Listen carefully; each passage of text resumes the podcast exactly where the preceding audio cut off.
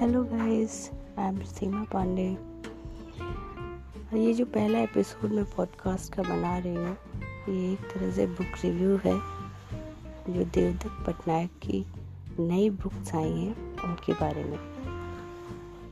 मुझे यकीन है कि ये बुक रिव्यू आपको ये सारी बुक्स पढ़ने पर मजबूर कर देंगे।